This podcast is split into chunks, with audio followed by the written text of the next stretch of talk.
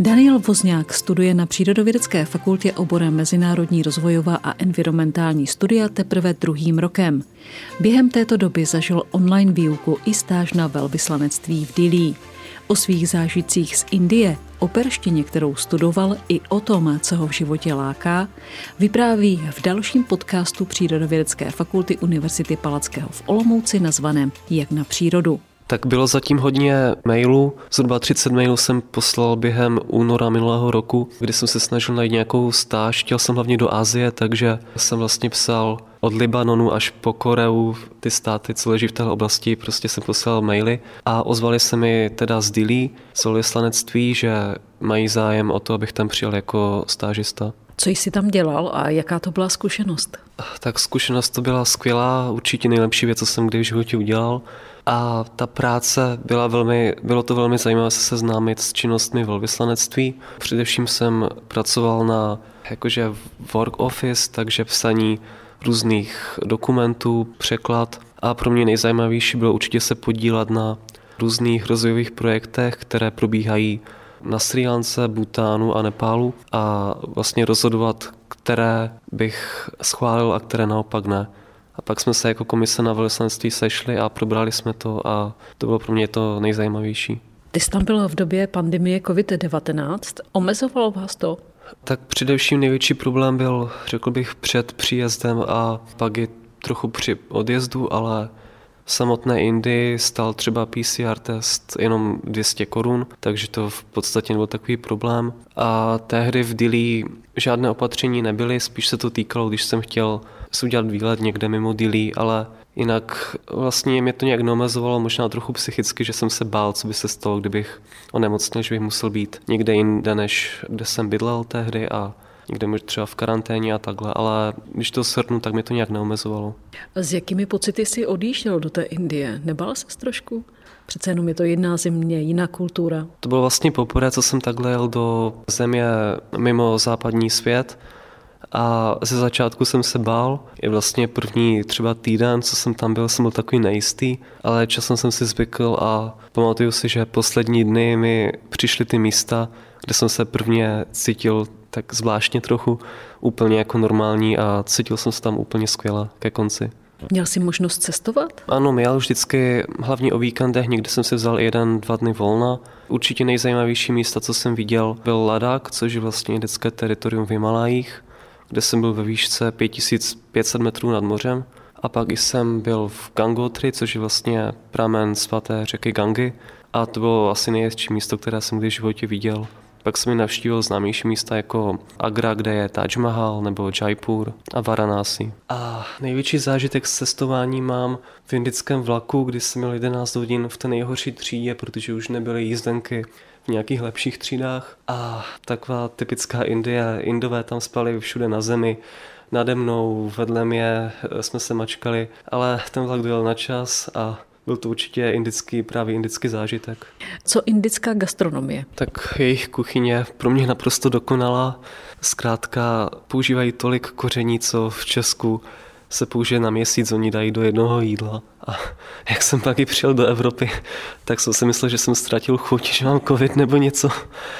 Ale zkrátka ty jejich jídla někdy si doma vařím a nebo ty jejich indické čaje, to mi opravdu chybí. No.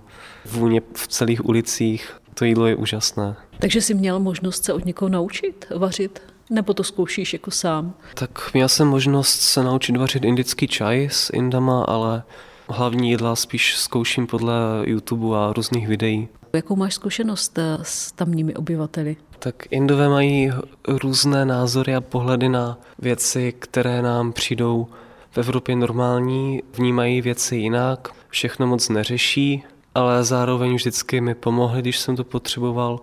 Třeba si vzpomenu na historku, kdy jsem chtěl jít do jedné památky, ale vstup nešlo koupit pouze online, ale nešlo to platit přes evropské karty, tak jeden z Indů se prostě nabídl a koupil mi to a nic za to nechtěl. Takže hodně nápomocní a když to shrnu, tak mám vlastně jenom dobré zkušenosti s nima. Bydlel jsi v soukromí nebo u někoho? Naštěstí ubytování mi zajistila přímo ambasáda v jejich areálu, takže to jsem měl vyřešené. Vypadá to, že budeš zřejmě v tady té cestě pokračovat, nebo se mýlím? Tak určitě bych v budoucnu rád strávil čas života v zahraničí. Přesně nevím co, ale určitě bych chtěl využít každé příležitosti, která se mi naskytne. Proč jsi se podal přihlášku na obor, který studuješ? Především proto, že jsem chtěl strávit právě čas někde v zahraničí. Už i předtím, než jsem se přihlásil, hodně moje katedra rozvojových studií propagovala, že studenti mají možnosti právě těchto cest do zahraničí, takže hlavně proto to bylo největší lákadlo. Ty pocházíš ze Severní Moravy. Proč jsi se podal přihlášku zrovna do Olomouce? Tak eh, vlastně v okolí je to univerzita s velkou historií a tradicí, tak hlavně proto.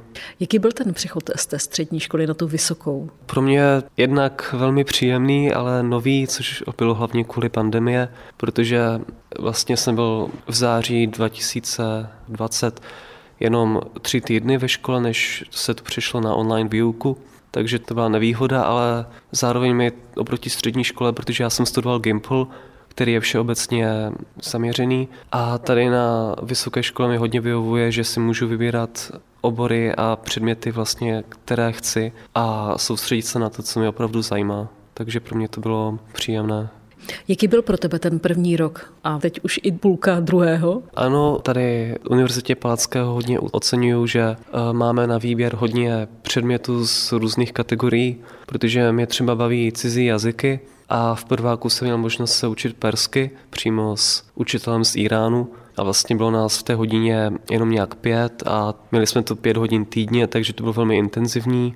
A pak mě také zajímá geologie, takže jsem měl možnost mít pár geologických předmětů, což eh, je pro mě super mít tyhle možnosti. A řekneš nám něco persky? Třeba bydlím v Olomouci a studuji vysokou školu? Bale, mandar Olmouc, zendegi mikonám, va dar daniška uh, miravám. Je těžký ten perský jazyk? Ono se může zdát, že ano, především kvůli toho arabského písma, které používají, nebo spíš té perské abecedy, která vlastně má pár znaků navíc než to arabské písmo. Ale ono je to indoevropský jazyk, takže hodně věcí je podobných.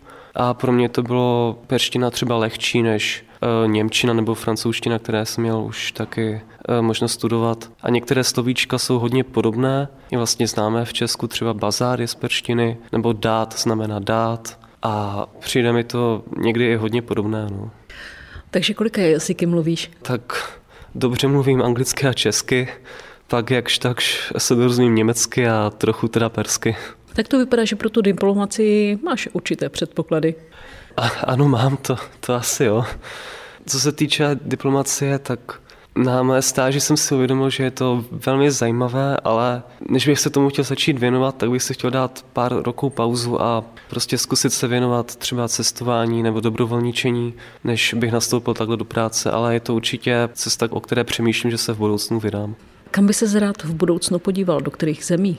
Tak nejvíc mě láká region Střední Asie, takže třeba Uzbekistán, Tadžikistán, protože mi to přijde jako zajímavý mix přírody a historie. E, vlastně láká mě celý svět, tak teď mě láká třeba se podívat do Afriky, nebo i do více po Evropě pocestovat. Nejen o svých cestovatelských záměrech vyprávěl Daniel Vozňák, student Přírodovědecké fakulty Univerzity Palackého v Olomouci.